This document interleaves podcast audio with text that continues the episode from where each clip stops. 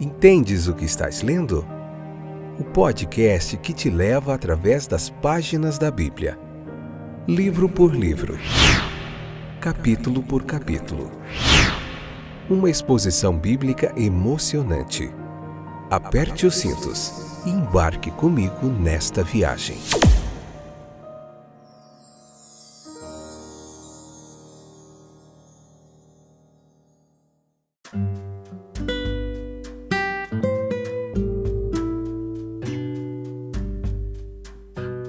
Este é o melhor podcast de estudo bíblico disponível nos streamers de podcast na internet. Entendes o que estás lendo?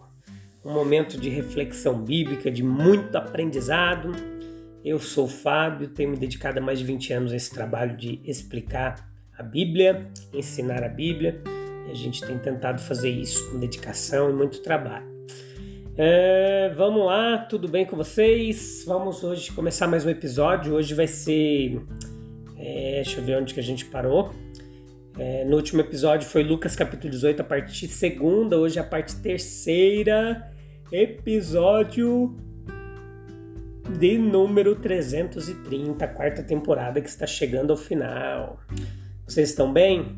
Tudo jóia? Vou mandar um abraço para os nossos amigos lá de Portugal. Lisboa, distrito de Setúbal e cidade do Porto. Um abraço grande aí para vocês que têm acompanhado os estudos bíblicos. Que Deus abençoe. Se você tem gostado, compartilha, entre em contato conosco para nós sabermos como essa mensagem tem chegado até você, tá bom? Você que sempre está aí também, de vários lugares do Brasil e do mundo, vamos lá, firme e constante, sempre avante. Uh, hoje nós vamos ver como Cristo indica recompensa a todos que se sacrificam para segui-lo. Vamos falar mais um pouquinho do Filho do Homem do Reino de Deus. O que mais vai ter hoje aqui? Deixa eu ver, deixa eu ver. Jesus, o refúgio da nossa alma. A chance de ouro, um sermão para os jovens. É isso aí. Vamos lá continuar meditando. Não sai daí, leia o capítulo 18 da Bíblia, vem para cá, convida a gente e vamos embora, que a gente tá, tem muita coisa boa para aprender da palavra de Deus, colocar em prática, que é importante para que ela surta o efeito desejado, tá bom? Versículo 28 ao 30, nós vemos Pedro é, como um líder ali, ele, ele como porta-voz dos seus irmãos, ele fez uma pergunta para Jesus. Deixa eu ver qual foi a pergunta. A pergunta foi: o que eles teriam visto que sacrificaram as suas posições no mundo para seguir a Jesus. Eles pensaram que deveriam ter alguma recompensa. E nem estavam enganados, pois Cristo mostra que eles terão uma recompensa ainda neste mundo. Muitas vezes, quando um lar é deixado é, por causa de Jesus, um lar mais feliz é encontrado no meio da obra do Senhor. Quando as perspectivas ricas elas são renunciadas por causa do Salvador, a recompensa inesperada vem na forma de riquezas. Quando os parentes se resignam para que a causa de Cristo possa ser promovida, novas relações surgem em torno da alma devota e trazem uma compensação. Sim. Veja que o espírito de apreciação amorosa que se apropria de todas as coisas, ela compensa amplamente toda a nossa abnegação por nosso Salvador. 1 Coríntios capítulo 3, 21 e 23, Paulo já ensinava isso na carta à igreja na cidade de Coríntios. Uma recompensa no mundo vindouro virá na forma de vida eterna. De modo que a abnegação a autorrenúncia, ela se torna o caminho para a vida eterna. A oportunidade de viver em Deus e para Deus aguarda todas as almas sinceras na outra vida e a satisfazem. Consequentemente, regozijamo-nos na esperança da glória e tenhamos a graça de não temer mal algum, pois o Deus Todo-Poderoso está conosco. Veja que o versículo 17 nos fala um pouquinho sobre o reino de Deus e sobre o Filho do Homem. Jesus Cristo ele não apenas abriu a porta do seu reino para a criança, como ele abriu os braços para as crianças que as mães de Judá lhe trouxeram. Ele também tomou uma criancinha como um tipo de um verdadeiro discípulo. Ele nos ensinou que se quisermos entrar no seu reino, nosso espírito deve ser o de uma criança. Todo aquele que não receber o reino de Deus como uma criança é todo aquele que não receber o reino de Deus como uma criança não está, no, não está dentro da vontade de Deus e não alcançará Ele. Vejam que tudo isso nos ensina, separando em vários detalhes o que isso significa. Nós vamos falar a docilidade da criança, a simplicidade da criança, a confiança da criança. Quando nós falamos de simplicidade, quando nós falamos de docilidade ou prontidão para aceitar o que nos é dito, a criança ideal, ela é ensinável. Ela aprenderá porque está pronta para receber. Não descobriu o caminho da desconfiança, da rejeição, ela recebe a luz, a verdade que é oferecida e assim cresce. Homens de idade maduros que tiveram todas as vantagens dos privilégios cristãos, muitas vezes permanecem sem o reino porque não receberam a verdade que lhes é oferecida. A sua mente ela está mais preocupada com teorias, sistemas, imaginações próprias. Eles parecem saber muito, acreditam que sabem muito, pois estão familiarizados com algumas coisas que muitos, talvez a maioria, ignoram. Eles poderiam facilmente confundir seus vizinhos fazendo perguntas que eles não poderiam responder. Eles têm um número de fatos, de leis, um número muito maior de nomes sob seu comando, mas seu conhecimento é muito pequeno em comparação com tudo que deve ser adquirido. É em parte, em grande parte, local, temporário. Convém a eles, como a todos nós, sentir em relação a Deus como nossos filhinhos sentem em relação a nós. Nutrir um espírito de docilidade. Quanto mais ele tem para nos dizer do que nós temos para ensiná-los, quão maior é a nossa ignorância aos olhos dele do que a deles aos nossos. Aquele que não aceita a doutrina da paternidade divina, aquele que não se entrega a um Salvador divino, aquele que não seguir o caminho do serviço santo, esperando encontrar no final dele um lar celestial. Porque isso não se encaixa na, com algumas teorias favoritas, ou porque transcende o alcance de algumas faculdades intelectuais. Não pode entrar no reino de verdade, portanto, fecha-se fora do reino de Deus. Guia-nos, ó Pai, no caminho da verdade. Sem a ajuda de Ti, no labirinto do erro, nós tateamos. E a simplicidade. A criança nos ensina muito sobre isso. A criancinha do nosso pensamento, do nosso afeto, ela é simples, transparente, sincera. Ela diz apenas o que está em sua mente.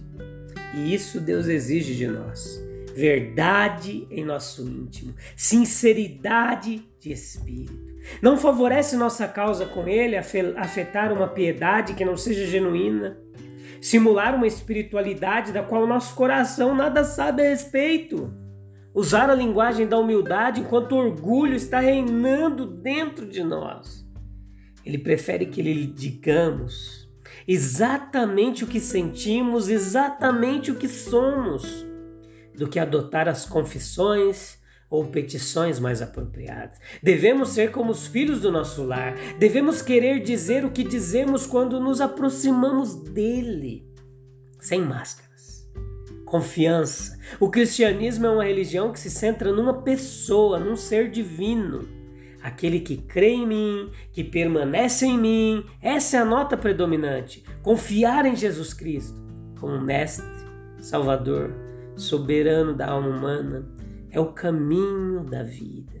Aquele que tem isso está dentro do reino de Deus. Onde nós devemos aprender a confiar? Não é com a criancinha? Assim como a criança foge para se refugiar nos braços de seus pais, ela confia a si mesma e tudo o que tem ou espera a sabedoria e ao amor de seus pais. Assim, a alma humana é convidada a comprometer-se e todos os seus interesses eternos com o Todo-Poderoso Salvador, para dizer com implícita confiança e alta-entrega: Jesus, Tu és o refúgio da minha alma. Deixa-me voar para a Tua presença. No capítulo 18, versículo 18 a 22, nós vemos a chance de ouro, um sermão que para os jovens muitas características se combinam para tornar esse incidente de interesse peculiar temos como ator principal aqui da cena um jovem. Mateus nos diz isso, Mateus 19, 22, mas acrescenta grande interesse à ocorrência. A juventude é muitas vezes inocente, ingênua, franca, confiante, esperançosa, amorosa. Além disso, há algum mistério nisso. É, sabemos o que o velho foi, sabemos como será o homem de meia idade, mas da juventude não podemos dizer. Ela pode realizar grandes coisas, está coberto com as belas flores da promessa. O jovem da história aqui ele era rico e influente, e isso pode não torná-lo mais interessante para Cristo, mas o faz para nós. O jovem herdeiro rico pode não ter mais valor intrínseco do que o mendigo à beira do caminho, mas porque ele é o herdeiro da fortuna, nós nos preocupamos com ele acompanhamos sua carreira, ficamos especialmente felizes se ele seguir um curso sábio e especialmente tristes se ele se desviar. Era um jovem com algumas das mais nobres qualidades da juventude. A história nos diz isso, nós notamos a sua reverência. A juventude deve ser reverente. A ignorância e a inexperiência devem prestar ao conhecimento e à sabedoria consideração que lhe é devida. Nós gostamos desse jovem porque ele viu naquele mestre sem teto uma sabedoria superior à sua e veio e se prostrou diante dele em homenagem. Notamos o seu ardor, ele veio correndo, literalmente, como o Marcos escreveu lá em Marcos 10, 17, para conhecer e aprender de Cristo. A juventude deve ser, como na pessoa desse inquiridor foi, ávida, ardente, entusiasmada, otimista, cheia de coisas boas. Nós percebemos a sua religiosidade. O céu está sobre nós em nossa infância. A juventude é a época em que as visões celestiais são mais e melhor vistas. Quando as reivindicações divinas, as realidades espirituais são mais fortes e claras para a alma. Então, vida eterna tem um significado mais profundo. Assim foi com ele. Para ele a vida tinha algo maior e melhor do que todas suas terras e casas. Outras vozes mais altas que as a dos devedores e administradores chegaram aos seus ouvidos. Ele teve uma visão de um serviço sagrado, no qual ele poderia estar envolvido, de uma vida divina que ele poderia estar vivendo e correndo em sua ânsia e ajoelhando-se em reverência ele olhou para a face de Cristo e disse: Bom mestre, o que farei eu para ter a vida eterna? Um jovem na presença de Cristo, despertando seu interesse especial, um jovem com sua vida diante de si, uma alma ainda não manchada pelo mal que há no mundo. De pé, na própria presença daquele que sabia o que a vida humana poderia incluir e o que a alma humana valia, que poderia lhe dizer como ampliar um e como enobrecer o outro. E quem teve um interesse eterno e amoroso nesse espírito sincero, o que poderíamos ter mais profundamente interessante do que isso? Jesus Cristo revelando-lhe o verdadeiro estado do seu coração o tratamento de Nosso Senhor aos inquiridores diferia muito, foi sem dúvida determinado pelo estado de seu coração, como só ele sabia. Ele respondeu a esse jovem como fez, porque desejava que ele soubesse onde ele realmente estava. ele desejava mostrar-lhe que para estar preparado para se apegar à vida eterna, não era apenas necessário ter a sinceridade e a seriedade que ele tinha, mas a seriedade que o deixasse pronto para desistir de tudo, seguir ao Senhor de sua vida. E isso ele não tinha. Então, depois de levá-lo até o ponto, ele disse: Venda tudo que você tem então, o inquiridor soube que lhe faltava uma coisa.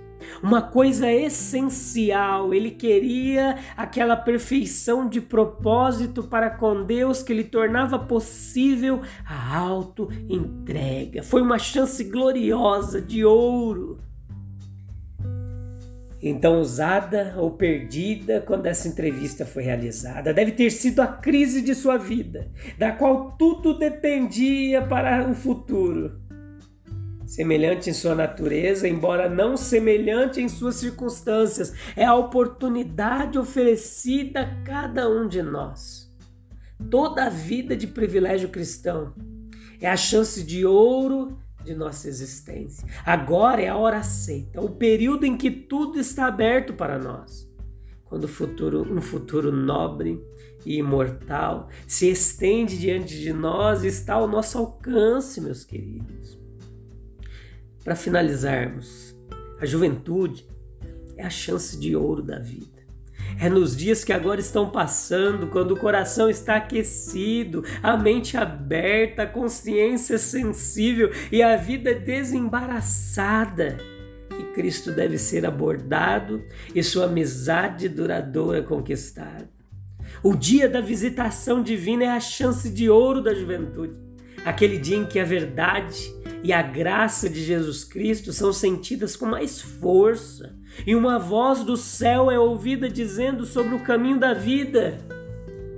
Este é o caminho, andai nele. Que joia, né? Nós vamos aprender com essa historinha. Um jovem que não conseguiu entregar tudo, foi triste, só entregou uma parte, igual nós fazemos muitas vezes, né? Deixamos um cantinho escondidinho lá, onde guardamos um monte de tranqueira, um quartinho nos fundos mas precisamos se entregar completamente, inteiramente, integralmente nas mãos de Deus. E para isso, preciso confiar. Tá bom? A gente se encontra no próximo episódio, onde nós vamos concluir o capítulo 18. Te encontro lá. Um abraço, até breve. Tchau, tchau. Deus abençoe.